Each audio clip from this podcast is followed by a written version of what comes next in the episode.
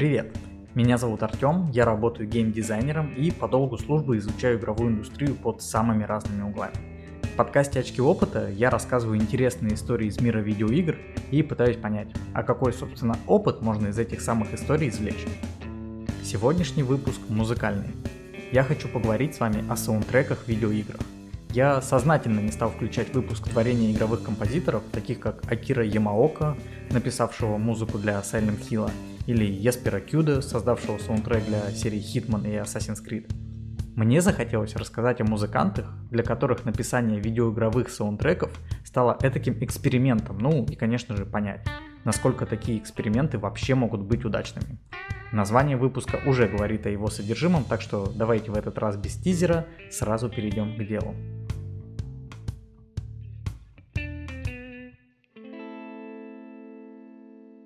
Первый музыкант в нашем списке это Дэвид Боуи, который в конце 90-х написал саундтрек к игре Omicron The Nomad Soul. Omicron был первым проектом французской студии Quantic Dream, которая сейчас известна, пожалуй, каждому геймеру по таким играм, как Heavy Rain и Detroit Become Human. Хотя лично у меня их любимой игрой навсегда останется Фаренгейт. Слишком уж много теплых воспоминаний из детства связано с этим проектом. Omicron The Nomad Soul вышла осенью 99 года. В те времена у видеоигр не было супер больших бюджетов и довольно мало звезд из кино или музыки сотрудничали с разработчиками. Тем удивительнее участие Боуи в первом проекте молодой студии Quantic Dream. Это сейчас мы видим киберпанк с бюджетом в 330 миллионов долларов и Киану Ривза в качестве суперзвезды проекта. Но в 90-е участие в разработке видеоигр было скорее чем-то странным, нежели престижным и суперприбыльным. Издателем Омикрона выступала компания Eidos Interactive известная нам по предыдущему выпуску про Джона Ромеро. Походу, в середине 90-х этот издатель действительно был на коне, потому что во многом именно благодаря старшему дизайнеру из Eidos Боуи и оказался на борту Омикрона. На протяжении месяца глава Quantic Dream Дэвид Кейдж, Дэвид Боуи и его гитарист работали в Париже над саундтреком. Дэвид Кейдж так вспоминает это время. Я приносил с собой дизайн-документы по игре, сценарий, свои заметки, и все это в итоге было хаотично разбросано по квартире. И среди этого вороха бумаг я каждый день по несколько часов погружал Боуи в историю игры, деталь за деталью. Мы вместе смотрели концепты, обсуждали вселенную игры, историю его мира, а потом я уходил, и Боуи с гитаристом приступали к работе. Конец цитаты. То есть Боуи был не просто приглашенной звездой, которая написала заглавную песню и ушла в закат – Музыкант полноценно работал над проектом в течение месяца и записал 8 треков, по сути, материал для целого альбома. Стоит также рассказать, о чем, собственно, сама игра. Омикрон – это триллер, действие которого происходит в мире будущего. Омикрон – это не вирус, как бы сейчас подумали, а густонаселенный город, находящийся на отдаленной планете. Город скрыт под огромным кристаллическим куполом, который защищает его от внешнего холода, так как на планете идет ледниковый период. Город разделен на разные сектора, и жителям запрещено покидать их без специальных пропусков. Главный герой это полицейский, которому предстоит посетить все эти сектора, чтобы найти серийного убийцу. Сейчас Омикрон, скорее всего, приписали бы к жанру киберпанка, но в 90-е все ограничилось присвоением игре статуса футуристического триллера. Когда Омикрон вышла, она была принята неоднозначно, слишком уж странной и внежанровой была игра. В Омикроне были механики файтинга, шутеры от первого лица, разветвленная система диалогов и сбора предметов. В игре даже можно было управлять огромным боевым мехом, причем для каждой отдельной механики менялось управление. И все это в довольно больших открытых локациях, которые можно было свободно исследовать. У многих критиков и игроков такая мешанина вызвала вполне логичное недоумение. В плане сюжета я рассказал только завязку, но если вы захотите поиграть, ну или хотя бы почитать про игру, то думаю поймете, что Дэвид Кейдж наворотил мешанину не только с точки зрения геймдизайна, но и с точки зрения сценария. Но вот что все отмечали как огромный плюс игры, так это музыку. После пролога игрок выходил в город будущего и начинались вступительные титры с плавно летающей камерой, скользящей по улицам. Чисто киношная картинка, которую сопровождала композиция «Омикрон» от Дэвида Боуи. Давайте послушаем фрагмент.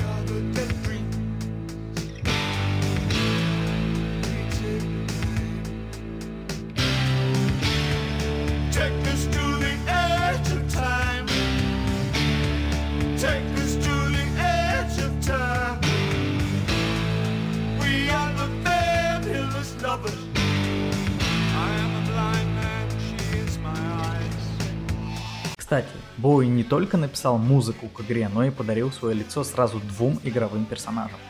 Первым стал лидер музыкальной группы The Dreamers, ну или по-русски Мечтатели. Игрок мог зайти в ночной клуб и посмотреть выступления мечтателей. Это такие мини-клипы, выполненные на движке игры. Одно из выступлений звучало следующим образом.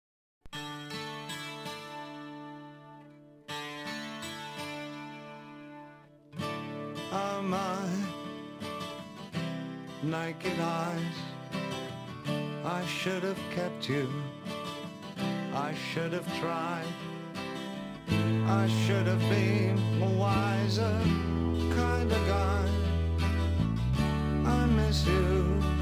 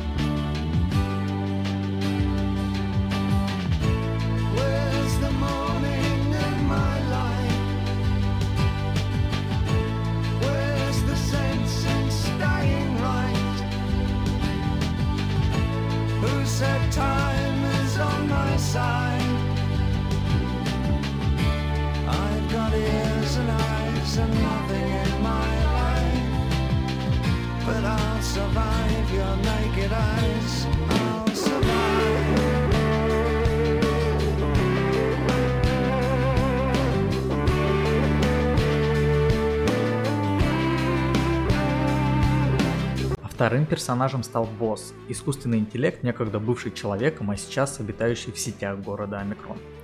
Босс был закулисным персонажем, он появлялся всего на пару минут, но тем не менее играл важную роль в сюжете. Примечательно, что именно лицо Дэвида Боуи в образе Боза украшает почти все обложки с игрой. Я думаю, во многом это был маркетинговый ход и что разработчики и издатели хотели по максимуму использовать образ Боуи в продвижении. Но это на самом деле показывает, что роль Боуи в первом проекте Quantic Dream действительно была очень важной. Кстати, примечательно, что сын Дэвида Боуи Дункан Джонс, на всякий случай уточню, что Боуи это не настоящая фамилия музыканта, а его полное имя Дэвид Роберт Джонс. Так вот, сын Боуи Дункан тоже внес определенный вклад в видеоигровую индустрию. Именно он экранизировал Warcraft, который многими фанатами, да и простыми зрителями был встречен неоднозначно. Но вот мне фильм весьма понравился, хотя и видно, что его нещадно порезали при монтаже. Длился бы он на час подольше, думаю, вышел бы в итоге более целостным и логичным.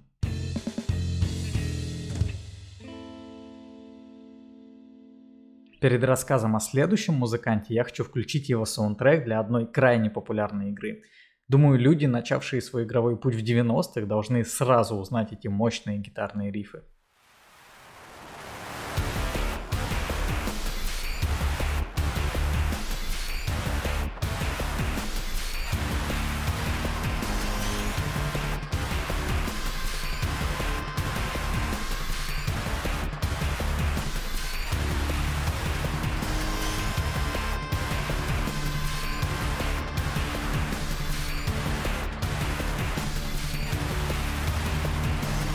Конечно же, это саундтрек для первой Quake за авторством Трента Резнера, лидера группы Nine Inch Nails.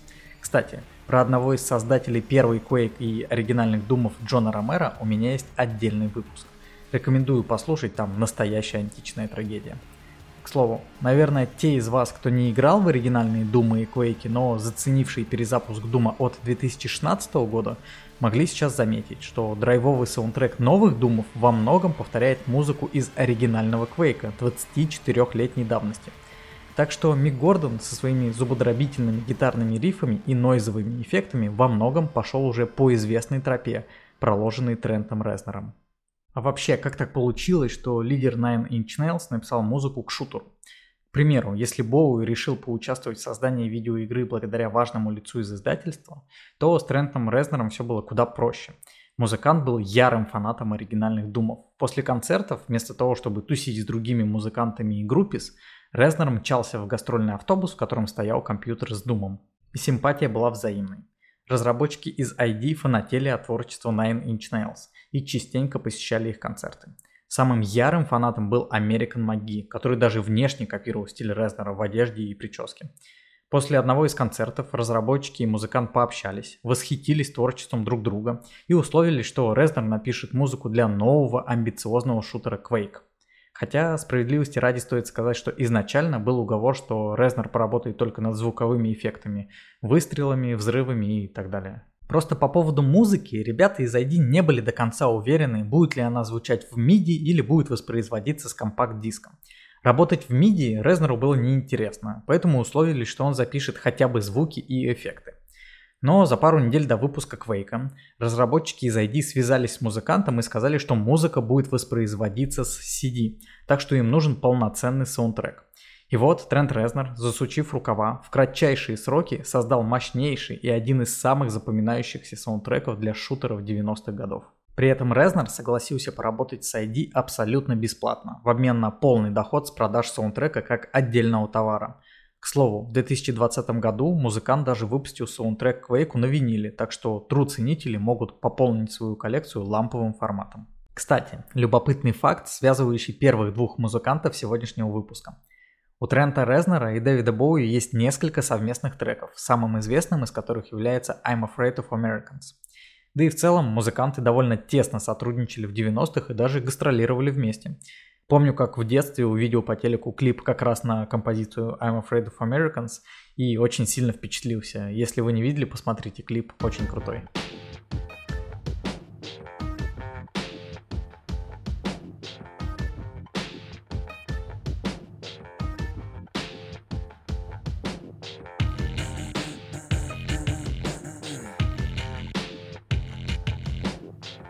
in America. No tricks at the wheel.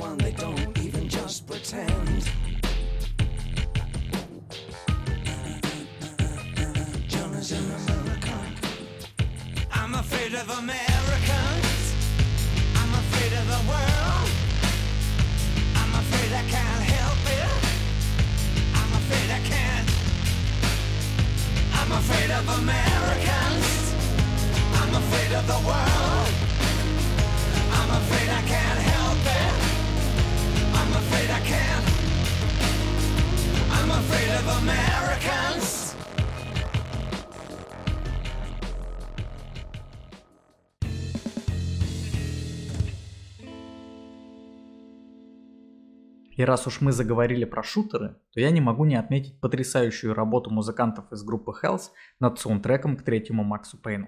Я знаю, что многие игроки посчитали эту часть неудачной, слишком далеко ушедшей от оригинальных Максов. Но тут сразу возникает вопрос. А что вообще считать оригинальными Максами? Как мне всегда казалось, True фаны котируют только первую часть, а вторая кажется им уже какой-то игрой по мотивам. Ну, смотрите сами. Во второй части у Макса другая внешность. В сюжет вплетается уж слишком бульварная любовная история. Геймплей решили разнообразить за счет странных миссий, в которых Мона, любовный интерес главного героя, защищает Макса с помощью снайперской винтовки. В общем, ну такое себе. Я вот в свое время застал только вторую часть момент выхода, а в первую играл уже гораздо позже, да и то только отрывками. Так вот, вторая часть мне в целом понравилась, но без восторгов. Сюжет показался мне уж слишком перегруженным и нелепым, а из геймплея больше всего запомнился уровень, где Макс словил приход. Так что я не был эмоционально привязан к оригинальным частям, когда проходил третьего Макса, поэтому получил огромное удовольствие от игры. Да и до сих пор считаю, что Rockstar получился один из лучших шутеров от третьего лица. Но вернемся к музыке. Кто-то может удивиться, почему я рассказываю о группе Hells и как бы ставлю ее на один ряд с другими, более известными музыкантами, такими как Боуи и Трент Резнер. На самом деле, ребята из Hells не совсем уж ноунеймы. Пожалуй, самый знаменитый трек электронного дуэта Crystal Castles Crime Wave был записан как раз при участии Hells. Именно их узнаваемые яростные ударные звучат в конце композиции.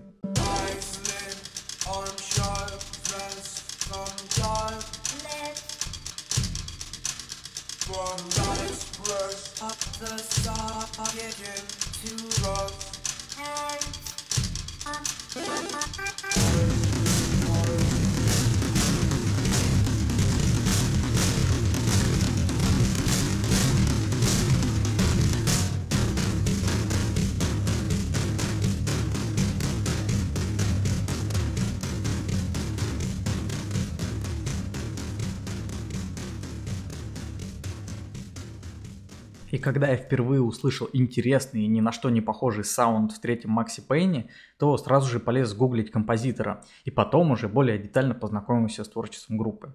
Я даже немного удивился, что Rockstar, создавшие третьего Макса, привлекли такую необычную банду для написания саундтрека.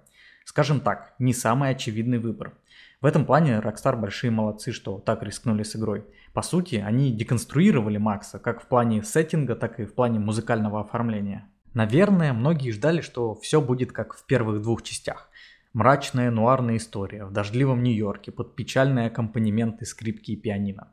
И тем необычнее было увидеть лысого Макса Пейна, отчаянно сражающегося в бразильских трущобах под гипнотические барабанные ритмы, приправленные шумовыми гитарами и психоделическими синтезаторами – и даже если кому-то не понравилась игра или музыка в целом, думаю, большинство игроков все-таки затащились от потрясающего трека в аэропорту, который ну, на каком-то физическом уровне открывает второе дыхание как у самого Пейна, так и у игрока, повышая градус адреналина и добавляя азарт во все происходящее. Это трек Tears.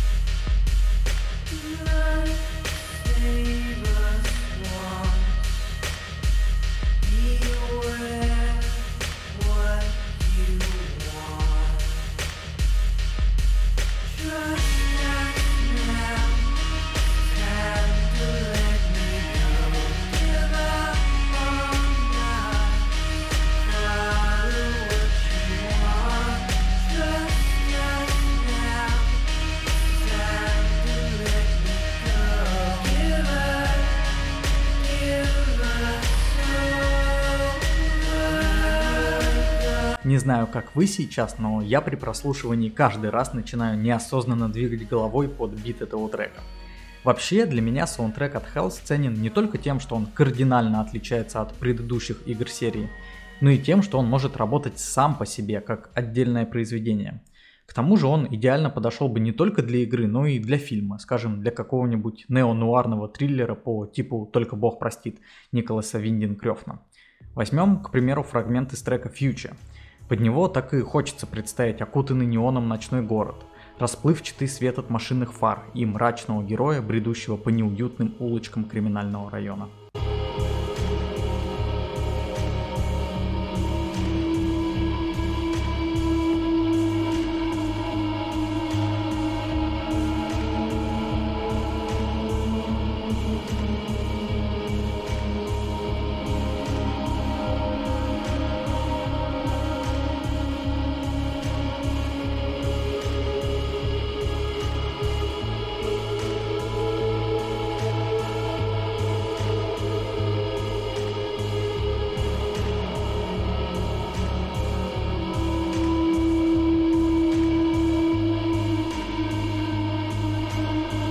Некоторые треки хорошо бы зазвучали и в других играх. Возьмем композицию Макс Панама с ее ритмично скользящей мелодией синтезатора, которая отлично бы вписалась в гипертрофированные 80-ки из Hotline Miami.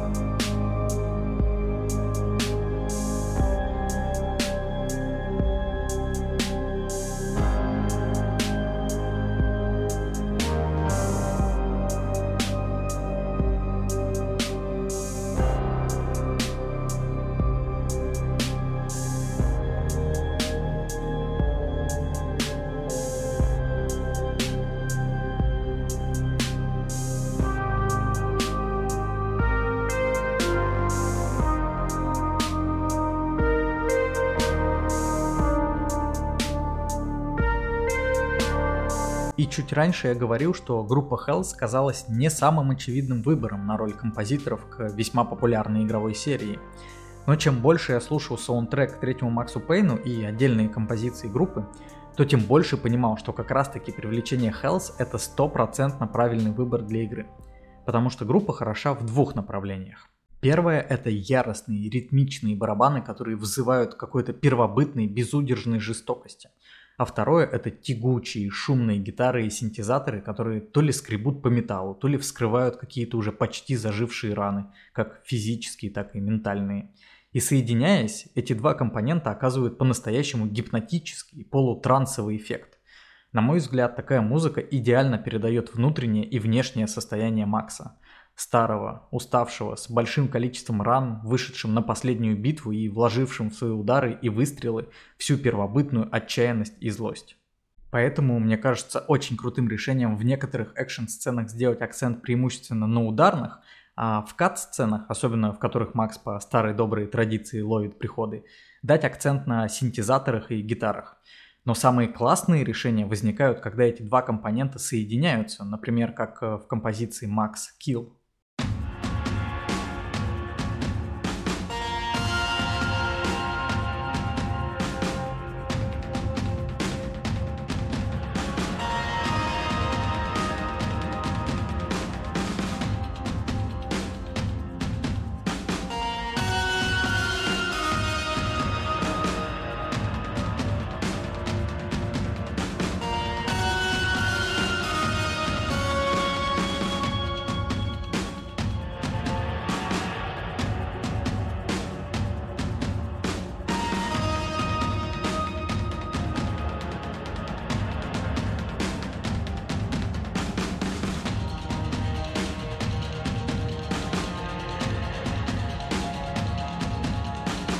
Заключение по третьему Максу хочу сказать следующее. Если вы в свое время не застали игру или она вам не особо зашла, попробуйте поиграть сейчас и посмотреть на нее под новым углом. Для меня третий Макс хороший пример того, что в игры можно играть не только ради интересного геймплея, но и ради потрясающей музыки.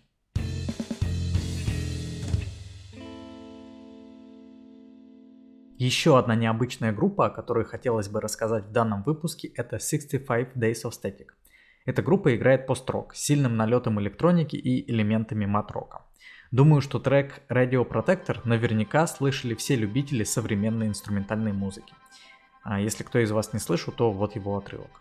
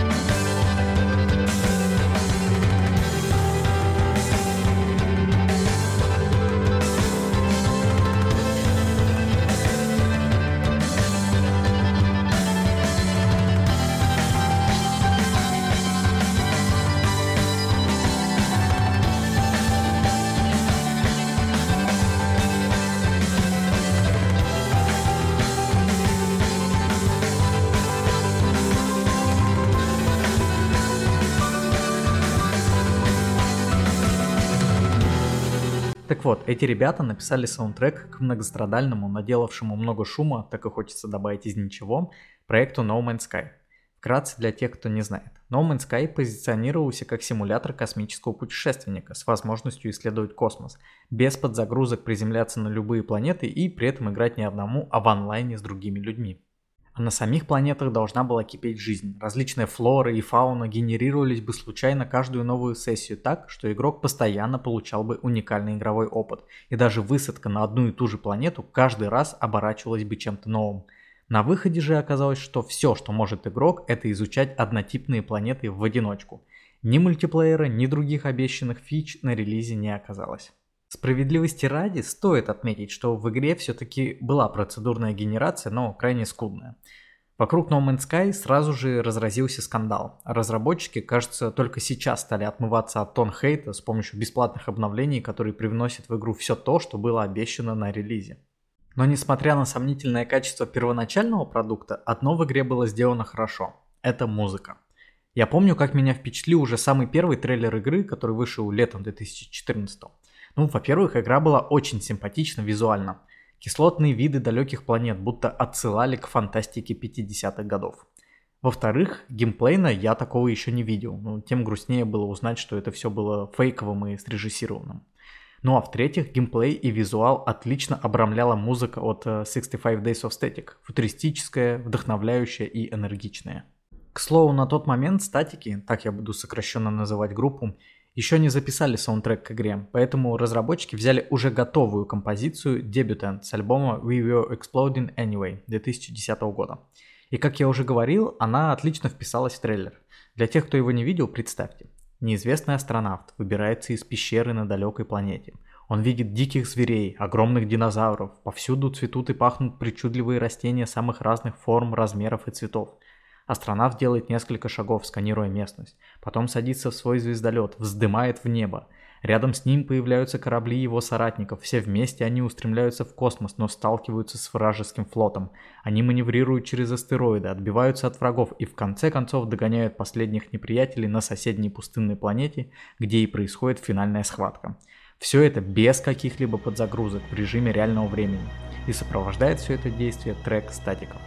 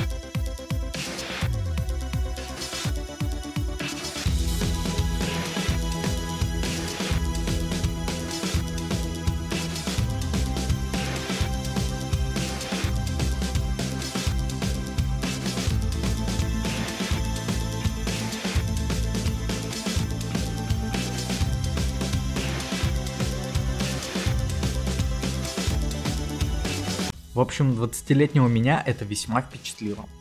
Релиз самой игры и саундтрека к ней состоялся в 2016 году. И забавно, что музыку оценили и приняли намного лучше, чем саму игру. Например, критик журнала Clash написал, что у Статиков получился один из лучших альбомов за последнее время, и что он ощущается по-хорошему апокалиптическим, трансцендентальным и пропитанным чистой эпичностью. Наверное, это как раз те качества, которые должны сооружать атмосферу научной фантастики – Давайте, к примеру, послушаем композицию «Азимов», отсылающую понятно к какому писателю.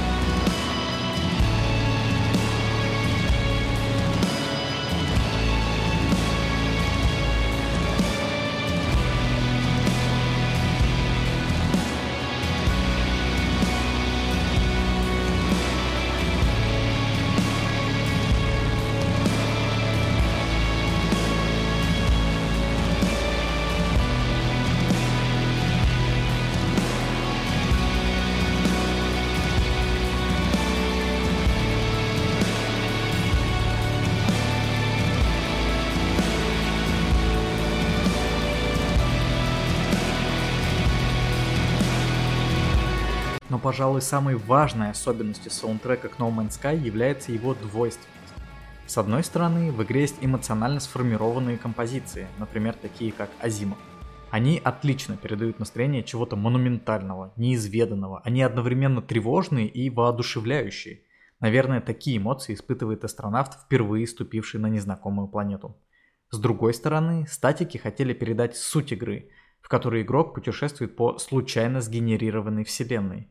А это значит, что им был нужен случайно сгенерированный саундтрек, который органично и незаезженно воспринимался бы на протяжении сотен часов геймплея. Вот как про это говорит Пол Валинский, один из участников статиков. Мы собрали большую аудиобиблиотеку. Все отдельные звуки, инструменты, мелодии и биты. У нас был огромный запас материала для того, чтобы разобрать все композиции на части и поместить их в игру таким образом, чтобы они сами себя создавали и микшировали. Конец цитаты. Те, кто играли в No Man's Sky, думаю, смогут отметить, как здорово саундтрек подстраивается под игровой процесс и что музыка действительно является важной частью в создании атмосферы для мира игры. Ну а для всех остальных есть прохождение без комментариев на YouTube. Представление об аудиовизуальном оформлении игры вы точно сможете составить.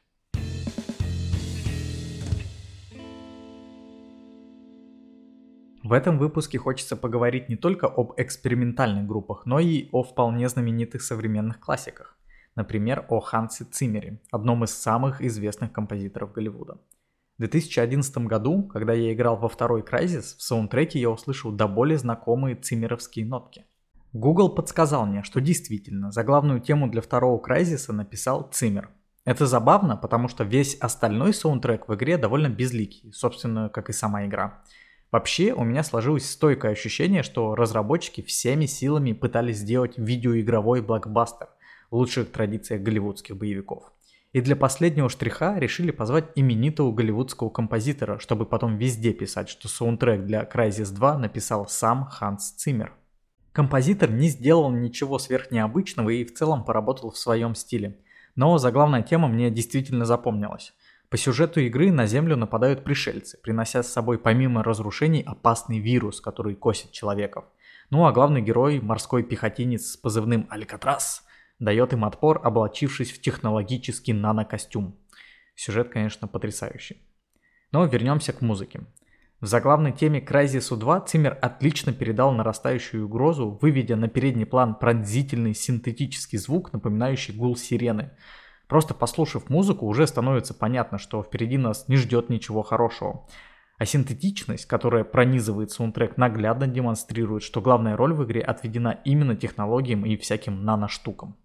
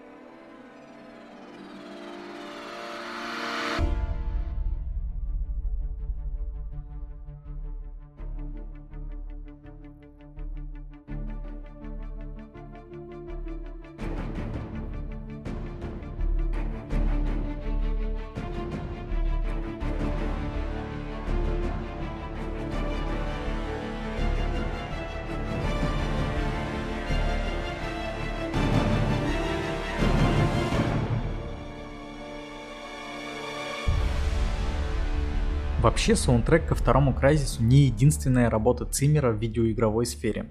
Еще в 2009 году композитор написал заглавную музыкальную тему для другого пафосного боевика Call of Duty Modern Warfare 2. И мне кажется, что Циммера привлекли по такому же принципу – добавить эпичную вишенку на эпичном торте – Получилось, конечно, супер ура патриотично, но, собственно, в духе самой игры. Так и хочется положить руку на сердце, устремить взор на американский флаг и отправиться нести демократию в ближневосточные страны.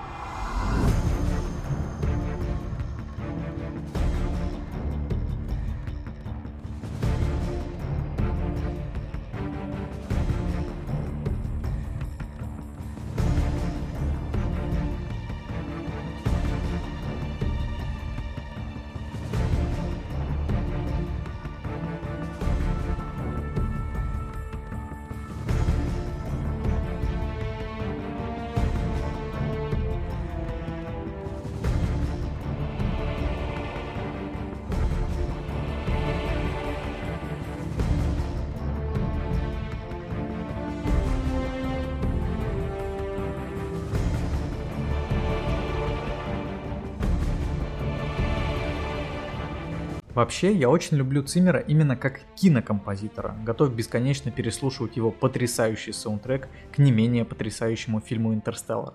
Но для видеоигр Циммер пока не сделал суперхитовой музыки. Хочется верить, что композитор еще поработает над играми.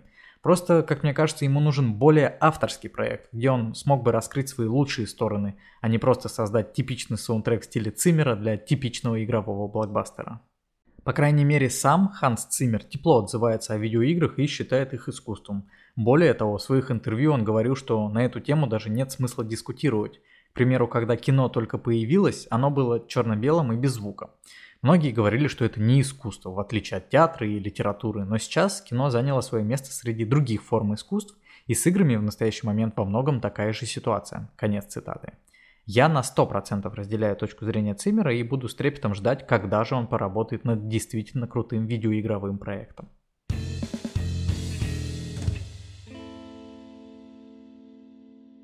Ну и напоследок немного неловкого контента. Все же любят Битлз, хотя уверен, многие терпеть не могут Битлов, но я вот люблю. Вот они, слева направо Маккартни, Леннон, Харрисон и тот барабанщик, песни которого все игнорируют. Ладно, шутки в сторону. Наверное, Битлов любит и в компании Bungie, создателей серии Halo и Destiny. Возможно, кто-то из Bungie решил, что позвать Пола Маккартни из Beatles для написания песни к первой Destiny это очень крутая идея. Ведь он создаст идеальную композицию для многопользовательского научно-фантастического шутера про борьбу с пришельцами, полетами на различные планеты и поисками артефактов. И наверняка молодая аудитория на 100% заценит такой ход. В итоге песню записали, и представляю, как на собрании продюсер включает коллегам трек, и вот что они слышат.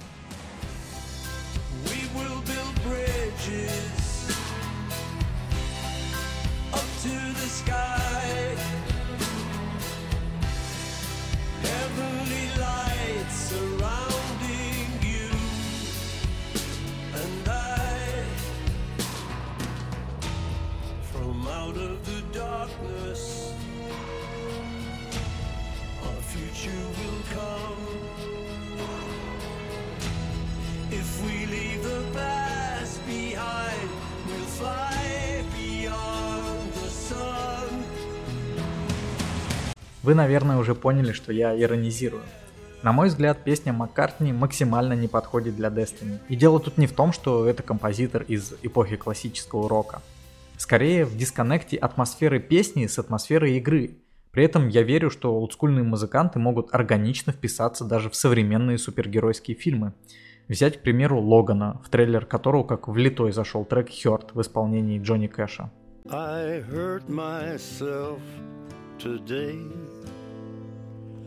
to see if I still feel. Или Стражи Галактики, которые свою хулиганскую атмосферу и ностальгию идеально приправляют соответствующей музыкой, преимущественно из эпохи 70-х,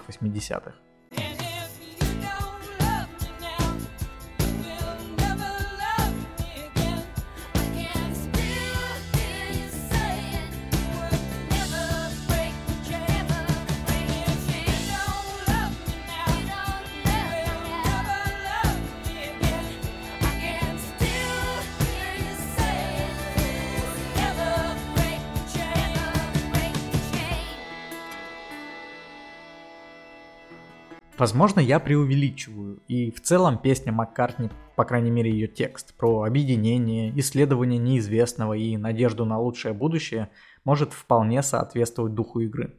Но этот текст нужно было точно завернуть в совсем другую обертку. Хотя знаете, просто посмотрите клип. Голограмма Пола Маккартни на фоне рандомных кадров из игры выглядит максимально кринжово и глупо, так что я считаю, что это не самый удачный пример использования классиков рока для современного контента.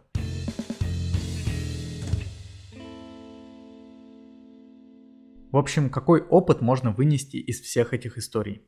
Музыка – это важная часть любого аудиовизуального искусства, будь то кино или видеоигры – если подойти к музыкальному вопросу грамотно и с душой, то саундтрек может стать еще одной сильной стороной, раскрывающей игру, как, например, в случае с Максом Пейном 3 или No Man's Sky.